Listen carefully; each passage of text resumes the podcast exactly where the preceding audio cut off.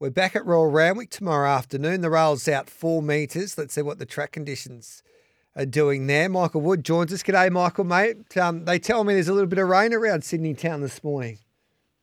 Yeah, certainly is. Um, we did have some rain forecast, but uh, not to the extent of what we ended up getting. So um, we've had 27 mils here um, overnight, um, and I was at Canterbury Park this morning, and we've had 48 mils as well. So definitely a bit of rain around Sydney. All right, then, mate. What are you expecting tomorrow then?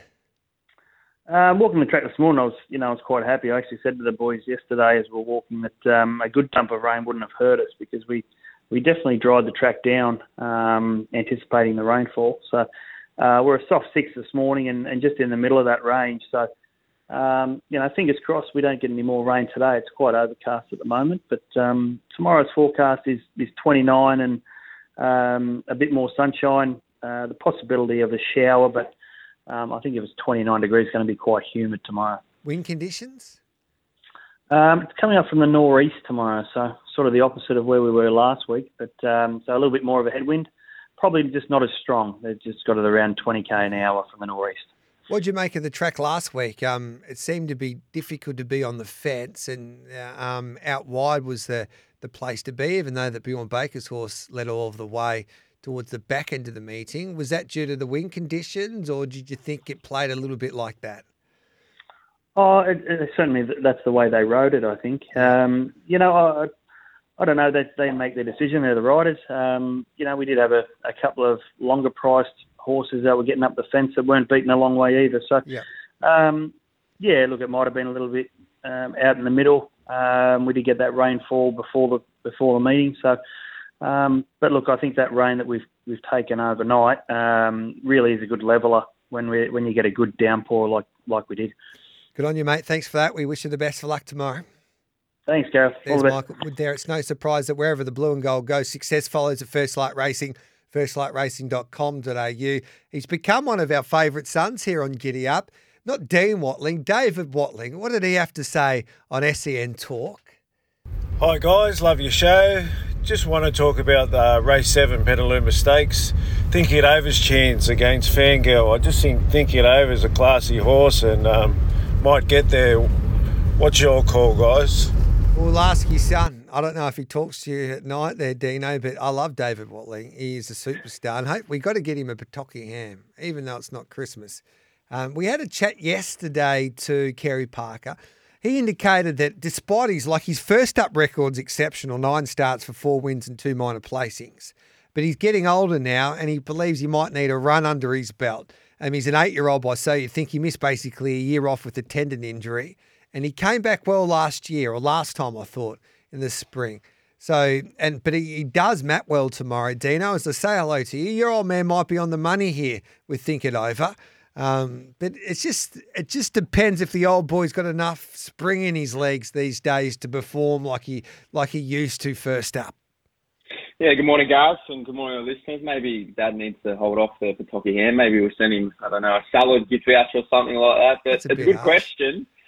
It is a bit harsh, but hey, he's been a bit harsh on me, Gareth. But it's a good question. I think the rain adds another layer to that. We probably didn't speak about it yesterday in the weekend preview enough, but the rain overnight, soft six, we know Fangirl's a better horse and her turn of foot's probably superior on top of the ground. Where Think It Over, wet, dry, um, sand, anything, he'll handle it. Um, he's a, a dead set honest as the day's long. So I guess they can be hard to get a guide on, but what you can't underrate is the tenacity and the grit of a horse. I think Think It Over's got that attribute. That's why he's been such a good horse over the years. He's come back from a tendon injury. He might be underdone, but he's going to be probably two to three lengths in front of Fangirl on the run. So I just think Fangirl's too short. I think she's got to get out. Yes, she's the best horse, but I think Think It Over's the map horse. He's going to be in front, handles the conditions. Might be a runaway, but he'll be three lengths in front of her. Cascadian loves a little bit of giving the ground. I tell you what, if and I was listening to Chris Waller's preview there last night. If if it's a soft five, Buckaroo will start, and he looks like he's a good, good horse according to Chris. And I've heard from the connections that he's well above average. They think he's like a Queen Elizabeth weight for age horse that can be mighty competitive in a race like that. Um, 1400 metres fresh on a soft track, he could be worth a play if he He gets could. those He- conditions. He could. I think he should get those conditions. I think the biggest tick for him is gate six. So Tommy will probably land midfield. um, on the outside, that could be the key setup. Um, I doubt they'll be close to the fence. If we get a soft track, I think it just evens his track out that little bit more, um, which probably plays into his hands. My conundrum is, do I want to back him fresh 1400 metres or do I save my bet for 1600 metres? It's one of those races where I think you could back all of them, probably make a case for a lot of them. So I would more than likely have a small spec maybe I'm thinking over if I'm going to yeah. play in the race, but it's probably a race that I'm going to sit back, watch, and I think we'll learn a lot more about the Autumn Carnival. What are your best bets? I'll tell you the other, um, the other piece of information I got from Chris Waller and Charlie Duckworth, and I was keen on this mare, um, but now I'm really bullish at Lentia at two dollars eighty in race number six with Bet three six five, the world's favourite online betting brand Dino. Yeah, she could dead set be a Group One star. We saw her first start last preparation. She absolutely towed the rivals up and ran the hands off the clock, and then she had a little bit a bit of a, a bumping duel with a stablemate in the second start, and then she was just off the boil for the rest of the preparation. So if you look at her on paper, if she runs up to purely what she did first up in the spring, she wins this race. Um, in saying that, um, is she going to run up to it? I'm not sure. I think her latest trial was good. First trial, no blinkers, don't worry. Second trial, blinkers on, and she looked a lot sharper. So gate three, um, she handles a lot of that sort of track. I think Say Magic's the big danger in this race. I think them two are the ones they're going to fight out. You could potentially even have a two-bet play. Uh, the odds are there to do that sort of setup. Um, I think the race is going to be, I know it's a small field, but either or, Penthouse, Diamond Dealer, and Samana will probably all roll forward. So there should be genuine enough tempo, tempo, sorry. And I think Alentia and Say Magic probably fight it out. But yeah, she could be a Group 1 star. I think we've all been waiting for her to sort of put her hand up. Yeah. What else have you got for us, mate? Well, I think race one, I think Shangri-La Express should be favourite. I know Switzerland was outstanding on debut uh, against probably uh, an inferior field, but albeit over a thousand metres probably didn't suit him as well. He's bicycle, so he'll handle the ground fine. But I just think Shangri-La Express, we speak of it, and it's probably been a common comment of yourself, Gareth, is those horses with that preparation, those wins, spell and come back, they just have sort of that half a length a length advantage on those horses that are trying to do it in their first preparation. I respect Switzerland. I think he's going to be the better horse long term, but how can you go against um, Waterhouse and Bott with a horse that's going to be up on speed, out of trouble in the first race? So I think Shangri-La Express, race one, number one, should be favourite, um, and he's a good bet to start the program. Anything else? I'm taking you on. I think Switzerland will make a, quite the statement there tomorrow afternoon. What else have you got for us? What always scares me to say that because it means you've been talking to the camp. I think race six, number four, same as Eeks, uh, good enough odds to play. Scared of Alentia, you can have an easy two-bet play on those two. I think they'll fight it out. And they've round out the day. I think race 10, number eight, Time Quest. They're running on. I think this horse is a sneaky good chance. Matty Smith, uh, really good first up trainer. I'm scared of Thunder Lips. Bjorn Baker's absolutely flying. Maybe that horse is just a dead set soft tracker, but I think just short enough coming off a, a peak rating on its home tracker, mm-hmm. which I always like to pot moving away from the home track. So they're the best. Tricky card. I think we'll learn a lot from the weekend. I'm not sure it's a weekend that you're going to be diving headfirst in though.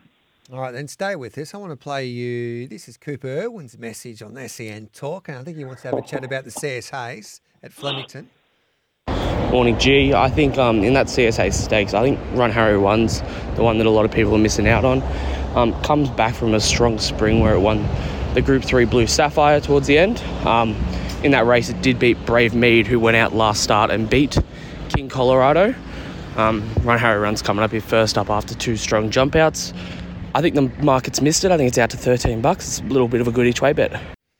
I like what you're thinking there, Cooper, because Run Harry Run, we had Mike Moroney on when he won at Caulfield defeating Brave Mead and he and he had the he had the brakes that went his way on that particular day because he wanted to be hard up on the fence. The fence was the place to be, Dino, and he was able to get off Brave Mead's back and be too strong. Opie rides. Wide gate's a little concern for mine over the 1400 metres, which isn't ideal. And he probably, if he goes forward, he'll need a little bit of Opie magic. But um, there's no doubting his quality run, Harry Run. What he's at $12 and 340 and each way price there with uh, Bet365. Your thoughts on his chance there tomorrow in a good race? There's like there's plenty of hopes, I think, in the CS Hayes there tomorrow. Yeah, it's definitely plenty of hopes. I cannot turn you out at all. I like the thinking in the sense that uh, I think from the gate you're going to have to roll forward from the 1400 metre start. It's tricky.